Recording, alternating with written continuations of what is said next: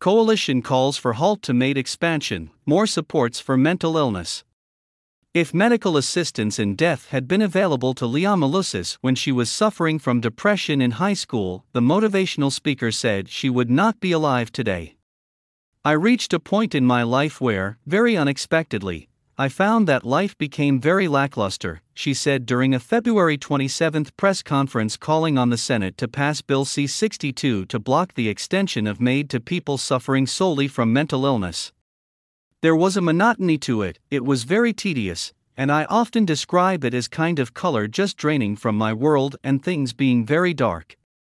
She said the feelings went on for about six months and then went away, and she got on with her life. The feelings later returned, however, and that was when she attempted suicide several times. It did not take long for this pain to be intolerable to me, and I really thought that it would never end, that this was the rest of my life. That my future would be one full of amorphous abstract existential suffering, Ms. Malusis said. I have no question that if medical assistance and dying from mental illness had been available when I was in high school and university in those years, that I struggled, I would not be here today. Sabotages survival instinct. Ms. Malusis, who is also a human rights lawyer, opposes the government expansion of MAID to include those with mental health issues, she said her story was difficult to share because of the stigma society attaches to depression and suicidal feelings. But she said it was important to share because it highlighted the similar motivations between those seeking euthanasia and the suicidal ideation she experienced as a teenager. Ms. Malusis said a mental health condition sabotages a person's natural survival instinct. It distorts reality. It prevents from being able to see a future of hope and meaning, she said. I've reached a point in my life where I realized that depression lied to me when it said that the pain would exist perpetually, that it would never stop, she said. I find it deeply disturbing to see that our society is moving to a place where it would offer suicide assistance to those who really need suicide prevention.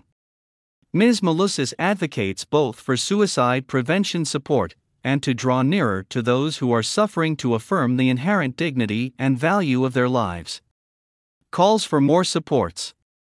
Ms. Malusis joined Euthanasia Prevention Coalition's executive director Alex Schadenberg, physician Paul Saba, and conservative MP Ed Fast at the press conference to call for the passing of Bill C 62, which would block MAID expansion for those who suffer solely from mental illness.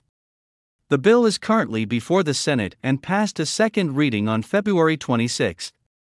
Dr. Saba also called for stronger supports for those with mental illness.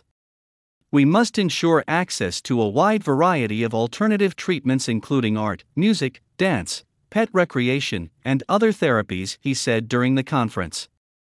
Furthermore, we must ensure free medications, affordable housing, and food security. All of these services, treatments, and social supports are not available at the present time for the majority of our fellow Canadians with mental illness. He said those living with mental health issues do not have the capacity to consent to MAID. The more a person lives with a mental illness, the less capable they of giving free and informed consent, he said. Dying with Dignity, an organization that advocates for those who want MAID, says they are disheartened by Bill C 62. Dying with Dignity Canada shares the frustration of the continued exclusion, stigmatization, and discrimination based on diagnosis, a clear breach of the Charter of Rights and Freedoms, the organization said in an online post. The group said claims that those with mental illness cannot consent was archaic, not aligned with reality, and condescending.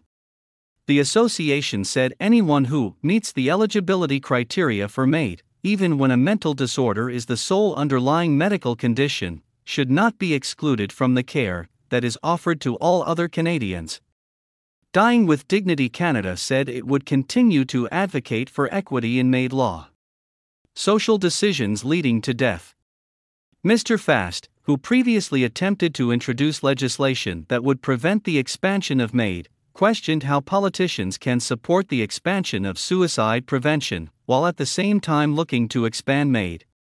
How is it that we as parliamentarians have repeatedly supported a strong national suicide prevention program, including a newly established 988 helpline, when in the same breath we advocate for the euthanasia of these very same individuals? He said.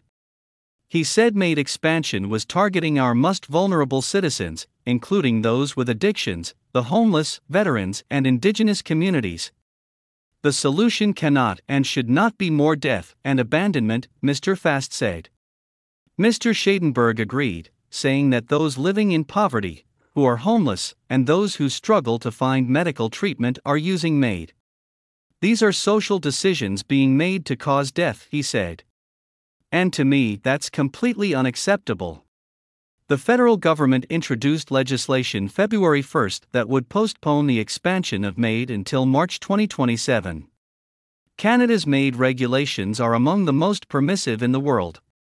In recent years, those using MAID have increased significantly. The instances of MAID related deaths climbed by 31.2% in 2022, representing more than 4% of all deaths in the country, according to Statistics Canada. This translates to 13,241 individuals choosing MAID in 2022, a significant rise from 10,029 deaths in 2021 and 7,446 in 2020. William Crooks and Matthew Horwood contributed to this report.